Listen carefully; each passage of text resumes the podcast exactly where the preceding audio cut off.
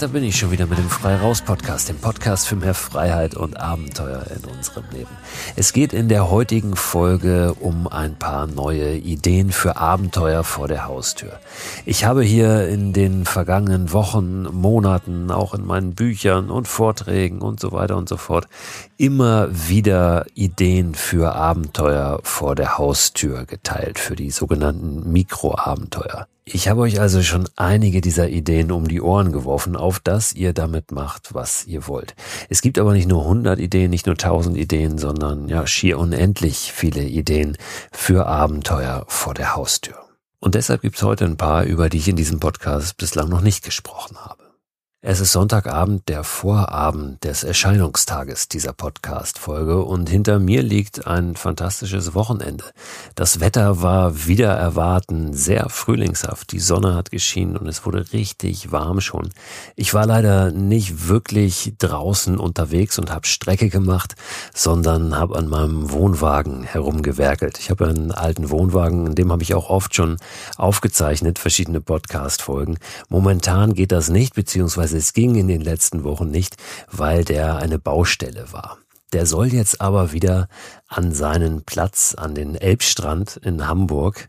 Da gibt's so einen ja, kleinen Campingplatz und dort ist das jetzt schon wieder möglich, dass diese Wohnwagen, die Dauercamper, dieses, dieses schlimme Wort, aber ich bin tatsächlich Dauercamper auf einem Campingplatz und äh, diese Dauercamper dürfen dort jetzt schon wieder hin. Das fällt unter die Kleingartenregelung und natürlich soll auch unser Wohnwagen da schnellstmöglich wieder runter. Ist auch bald fertig, wird wird, aber es ist wie so oft viel mehr Arbeit als gedacht und ja, wir frickeln uns da so ein bisschen durch. Aber ja, damit war das Wochenende hier gefüllt, aber es war fantastisch. Es war richtig, richtig schön und ich hoffe auch ihr habt eine gute Zeit gehabt und auch bei euch war war's Frühling und kein nassgrauer Spätwinter. Mal abgesehen von Frühling, Wohnwagen und Co. fühle ich mich so ein bisschen wie in einer Zeitschleife gerade, was die Gesamtsituation betrifft, sprich äh, die Corona-Pandemie. Irgendwie geht nichts voran, oder? Alle hoffen darauf, dass jetzt äh, langsam mehr geimpft wird. Langsam beschreibt es aber ganz gut nach wie vor. Und ja, wir, wir sind in so einem Dauerzustand mittlerweile und das zerrt natürlich ein bisschen an den Nerven. Und auch deshalb gibt es heute diese Folge mit nochmal neuen Ideen für das Abend Abenteuer vor der Haustür. Denn was möglich sein wird, ob wir jetzt groß reisen können in diesem Jahr, das wissen wir einfach nach wie vor immer noch nicht. Und deshalb sollten wir tunlichst auf die Möglichkeiten in unserer direkten Umgebung gucken. Es ist so eine Handvoll an Ideen, die ich heute mit euch teilen will. Die machen nicht alle unbedingt Sinn, aber das müssen Ideen für Abenteuer ja auch nicht. Die dürfen ruhig ein bisschen äh, verrückt, bekloppt, abseitig sein. Denn dann steigt die Wahrscheinlichkeit, dass sie neu sind und wir sie so noch nicht umgesetzt haben. Ich habe mich vor einiger Zeit zum Beispiel mal gefragt, was passiert, wenn ich diese saloppe Redewendung von A nach B zu reisen wörtlich nehme und mal schaue, was für Startpunkte für eine Reise, für ein Abenteuer es gibt, die mit A beginnen und was für Endpunkte, die mit B beginnen. Wenn wir da auf Deutschland gucken, dann sind das schon sehr, sehr viele, weil es beginnen unglaublich viele Orte oder auch Seen, Flüsse mit A oder mit B.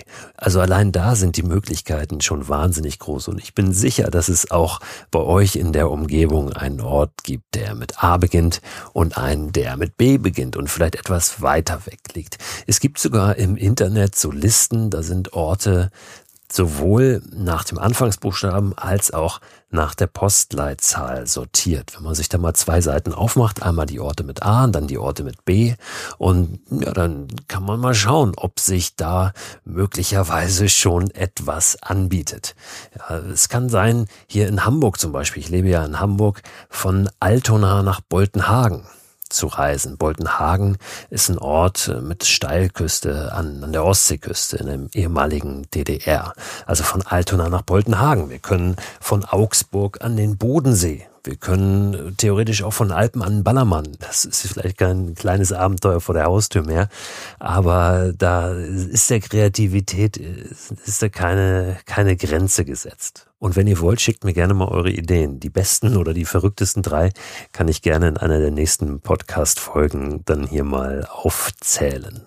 Ich mag solche Reisen, solche Abenteuer, wo der Ortsname oder das Reiseziel in irgendeiner Form eine Rolle spielt, total gerne. Auch wenn ich ja in der letzten Folge schon darüber gesprochen habe, dass das Ziel, der Ort, an den wir reisen, eigentlich gar nicht so wichtig ist bei einem Abenteuer, sondern es eher um den Weg geht.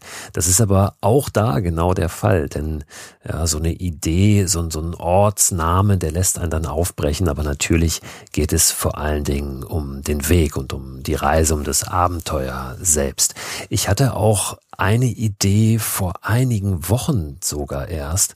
Und zwar wäre das eine größere Reise gewesen. Aber da hat mir der Name so gut gefallen, dass ich gedacht habe, alleine deshalb musst du das schon machen. Und zwar gibt es an der äußersten Nordspitze von Sylt ein Gebiet, das nennt sich Ellenbogen. Das nennt sich so, weil das auf der Karte ein bisschen aussieht wie so ein Ellenbogen, so ein Haken da oben. Bei List ist das. Und ich habe mir gedacht, warum nicht eine Reise machen unter dem Titel äh, Jetzt äh, kommt's, ist ein bisschen banal, ein bisschen platt, aber mir hat's super gut gefallen. Vom Ellenbogen bis zum Po. Ja, also der Po-Fluss in Italien ist eine lange Reise, aber wer mag, kann sich dieser Reise auch sehr, sehr gerne annehmen. Ich gebe den Titel hiermit mal frei, vom Ellenbogen bis zum Po. Eine weitere Idee, die ich wirklich schon jahrelang mit mir rumtrage, ist einen Baumstamm von A nach B zu transportieren innerhalb Deutschlands. Und zwar einen Baumstamm, den ich alleine nicht tragen kann, für den ich immer jemanden brauche, der mir hilft, ähm, den ich aber möglicherweise auch ins Wasser irgendwo schmeißen kann und den einen Fluss runtertreiben lassen kann, vielleicht nebenher schwimmen kann. Wie das jetzt gerade in der aktuellen Pandemiesituation umzusetzen wäre, weiß ich nicht, möglicherweise ein bisschen schwierig, aber ja, das ist so eine Idee, die, die mir auch wirklich schon lange rumspukt. Es muss natürlich kein Baumstamm sein, es kann irgendein Gegenstand sein, der unhandlich ist und äh, der einem dann aber einfach Türen öffnet, der einen ins Gespräch bringt äh, mit Menschen, ähm, ja, der wirklich auch Begegnungen äh, ermöglicht. Und äh, das, das finde ich ganz schön dabei und vor allen Dingen ähm, stellt so eine Aufgabe einen natürlich immer wieder vor Herausforderungen, wo wir dann auch oft dastehen und gar nicht wissen, ob wir die bewältigen können. Aber meist ist es ja so, dass sich dann doch irgendein Weg ergibt. Also ein Gegenstand transportieren von A nach B. Muss jetzt natürlich nicht von äh, einem Ort, der mit A beginnt, zu einem Ort, der mit B beginnt sein. Aber äh, das ist ja eh alles äh, völlig individuell und frei interpretierbar. Dann habe ich gehört von einem Typen, der komplett ohne Gepäck um die Welt gereist ist. Und diese Idee lässt sich natürlich auch übertragen auf die direkte Umgebung, auf den deutschsprachigen Raum oder wo auch immer wir zu Hause sind. Wieder allerdings in der aktuellen Zeit ein bisschen schwierig, denn wenn ich komplett ohne Gepäck unterwegs bin, bin ich ja darauf angewiesen, irgendwo unterzukommen. Es können Privatpersonen sein, Pensionen, Hotels. Das geht natürlich gerade nicht so einfach. Aber was brauche ich, wenn ich ohne Gepäck unterwegs bin? Ja, ein dickes Portemonnaie wahrscheinlich, um mir alles kaufen zu können unterwegs. Das wäre eine Variante. Aber interessant ist natürlich auch wirklich mal darauf zu schauen, wie kann ich meine Ansprüche so weit zurückschrauben? Wie kann ich so minimalistisch unterwegs sein, dass ich gar nicht so viel brauche. Und da wird es dann wieder interessant, auch wenn wir auf die aktuelle Situation gucken und uns überlegen, was bräuchten wir denn an Minimum und auf was können wir verzichten, wenn wir unterwegs sind. Denn das Schöne bei dieser Idee ist ja der Gedanke, einfach losgehen zu können, ohne überhaupt irgendwas erstmal besorgen zu müssen. Einfach loszugehen und dann um die Welt zu reisen oder wo auch immer hinzureisen. Wir können diese Idee des radikal minimalistischen Unterwegsseins natürlich aber auch nehmen und auf eine Wandertour übertragen zum Beispiel.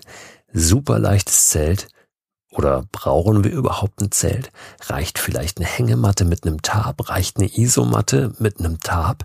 Dann, ja, Isomatte oder ein Tarp bräuchten wir wahrscheinlich.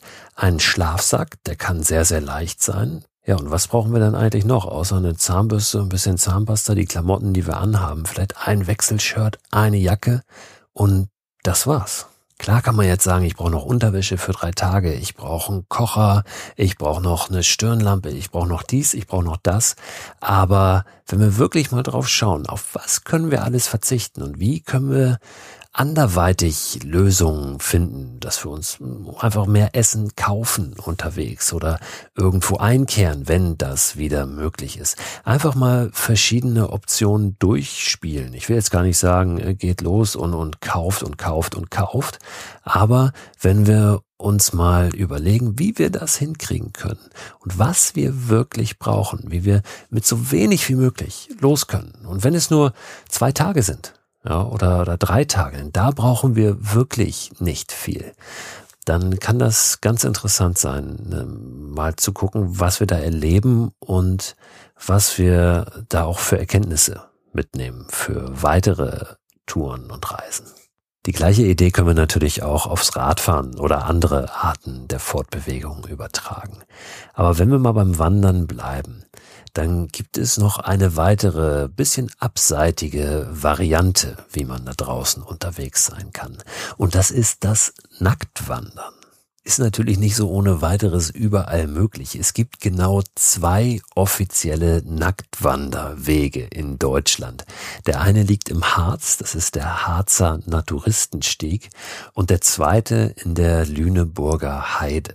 Das ist der Naturistenweg Undeloh. Es gibt noch so einige Ecken, wo das toleriert und akzeptiert wird und auch seit Jahrzehnten dort viele Menschen nackt wandern, aber das sind die beiden einzigen offiziellen Nacktwanderwege.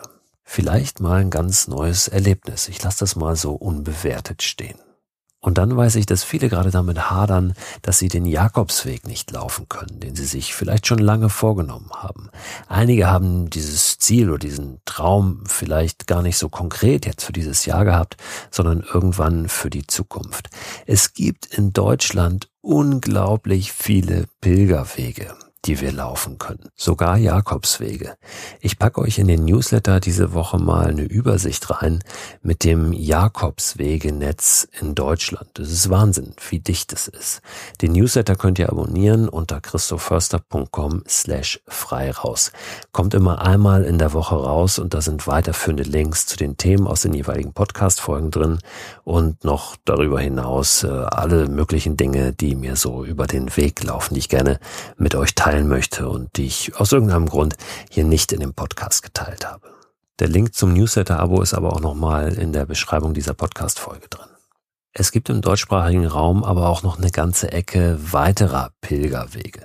Zum Beispiel der Lutherweg, der sehr, sehr schön ist. Oder einen, der nicht nur durch eine wirklich besondere Kulisse führt, sondern auch thematisch vielleicht gerade ganz gut passt. Die Alma Wallfahrt führt von der Mariaalm in Österreich durch das Steinerne Meer bis an den Königssee nach St. Bartholomä. Ist an einem Tag zu machen, bedeutet aber acht, neun Stunden wirklich stramm wandern. Und es ist so, dass immer Ende August, ich glaube am ersten Tag nach dem Bartholomätag, was immer der 24. August ist, dass dann bis zu 2000 Menschen diesen Weg laufen. Früh, früh morgens schon starten auf der Mariaalm und dann am Nachmittag irgendwann am Königssee in St. Bartholomä ankommen und da ja, ist dann für gewöhnlich natürlich nochmal äh, großes Hallo und im Biergarten tralala. Aber auch das geht natürlich nicht. Letztes Jahr fiel das auch schon aus und äh, nun kann man sich natürlich alleine auf den Weg machen. Es muss ja auch nicht dieser Tag sein. Es kann jeder andere sein, um dort von, ja, von der Mariaalm bis an den Königssee zu wandern. Der Grund, warum das eine Pilgerwanderung ist, ist, dass äh, damals, ich glaube im 17. Jahrhundert, Ende 17. Jahrhundert irgendwann, ist es glaube ich zumindest zum ersten Mal erwähnt worden, dass diese Wanderung gemacht wurde von Gläubigen. Und die wurde damals ins Leben gerufen, als die Pest überstanden war. Aus Dankbarkeit dafür sind diese Menschen damals dann nach St. Bartholomä in diese tolle alte Kirche gepilgert am Königssee. Und deswegen meine ich, das passt vielleicht ganz gut zu unserer Zeit, denn auch wir werden vielleicht irgendwann das Gefühl haben, wir haben etwas überstanden, äh, die Pandemie, nämlich die Corona-Pandemie, und äh, dann Grund dankbar zu sein und vielleicht pilgern zu gehen. Ich habe eingangs gesagt, dass Ideen gerne verrückt sein dürfen und von einer, die ich auch umgesetzt habe, habe ich hier ja auch schon mal erzählt. Ist mittlerweile aber eine ganze Weile her und es sind ja viele neue Hörerinnen und Hörer dazugekommen, worüber ich mich sehr freue. Aber deswegen will ich das vielleicht nochmal ganz kurz ansprechen. Und zwar bin ich mit dem Tretboot unterwegs gewesen. Äh, drei lange, lange Tage lang äh, über 100 Kilometer mit dem Tretboot gefahren, mit einem wirklich alten Tretboot, einem über 50 Jahre alten Tretboot, was ausgedient hatte auf der Ostsee und ich hatte die Idee mit einem Freund zusammen, dieses Tretboot von oben bei Kiel nach Hamburg zu fahren. Wir sind durch den Nordostseekanal gefahren, was sehr, sehr monoton war zum Teil. Aber es war trotzdem ein, großartiges, verrücktes Abenteuer. Die Uridee dieses Abenteuers war aber gar nicht ein Tretboot zu kaufen, sondern ich wollte eigentlich irgendwo ein Tretboot mieten, da ordentlich Gepäck raufpacken und dann einfach abends beim Verleih anrufen und sagen, pass auf, wir kommen nicht wieder heute, wir kommen erst in zwei, drei Tagen zurück und das dann eben auch genauso machen. Das lässt sich möglicherweise auch umsetzen, wenn jetzt die Tretbootverleihe wieder öffnen. Ich möchte da niemanden zu irgendetwas anstiften, aber ihr wollt ja auch nichts klauen, sondern ihr wollt dieses Boot irgendwann wiederbringen. Ähm, vielleicht kann man mit so jemandem auch was ausmachen, dass man wirklich zwei, drei Tage mit so einem Teil unterwegs ist. Da gilt es natürlich zu schauen, wie komme ich auf Wasserwegen dann von dort, wo ich es mieten kann, ein bisschen weiter, was ich wirklich als Tour lohnt und äh, wie komme ich dann auch wieder zurück. Immer schön äh, Fließrichtungen auch von, von Flüssen und Gewässern beachten. Es muss aber natürlich auch nicht so eine aufwendige oder aufregende Idee sein. Es reicht manchmal schon, wenn wir einfach einen Würfel mitnehmen und an jeder Gabelung, wenn wir eine Wanderung machen, an jeder Gabelung des Weges einfach den Würfel entscheiden lassen, wo es lang gehen soll. Da müssen wir vorher natürlich festlegen, was ist rechts, was ist links, welche Zahl und äh, was ist geradeaus. Oder wir können natürlich auch Himmelsrichtungen da diesen Zahlen zuordnen und einfach immer den Würfel entscheiden lassen und uns so richtig schön ins Ungewisse treiben lassen. Es gibt eine Frau, ich meine, es ist eine Schweizerin, die fährt gerade mit dem Mofa um die Welt. Vielleicht kennt ihr auch diesen Film 25 km in dem Lars Eidinger und Bjane Mädel einfach kurzerhand sich auf ihre alten Mofas schwingen und losfahren. Und auch diese Idee finde ich großartig. Also einfach einfach aus dem, aus dem Bauch heraus, ja, auch wenn es vielleicht nicht immer direkt aus dem Bauch heraus ist, ohne irgendetwas zu planen, aber das zumindest mal, mal als äh, Inspiration zu nehmen und zu sagen, pass auf, jetzt mache ich mal was, was völlig durchgeknallt ist, wo äh, keiner mit rechnet und ich selbst auch nicht mit gerechnet habe die ganze Zeit. Und ähm, ja, dann überraschen wir uns einfach mal selbst und fragen uns, warum nicht? Das ist für mich eine der wichtigsten Fragen überhaupt geworden. Warum nicht? Weil mich oft Leute fragen ähm, nach den Gründen, warum ich irgendwelche Sachen mache, also nach dem Warum. Und meine Gegenfrage ist dann oft einfach, warum nicht? Ja, weil ich es kann. Vielleicht kann ich es auch nicht, aber das würde ich ganz gerne rausfinden. Wenn ihr weitere Ideen habt, was auch immer das ist, dann lasst mich davon gerne wissen. Schreibt mir eine E-Mail an freiraus.christoförster.com, schreibt mir über Instagram, über Facebook, ihr werdet einen Weg finden.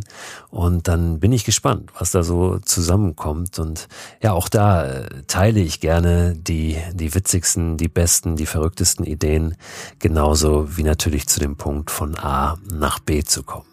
Bin ich sehr gespannt, wünsche euch einen guten Start in die Woche und freue mich, wenn ihr am Donnerstag wieder reinhört zur neuen Folge von Frei Raus, dem Podcast für mehr Freiheit und Abenteuer in unserem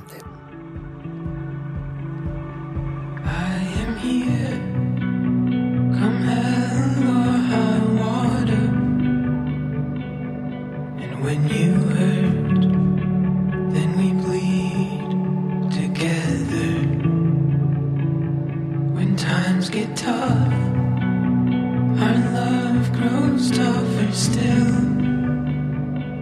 Hell with easy roads. The best is up the hill.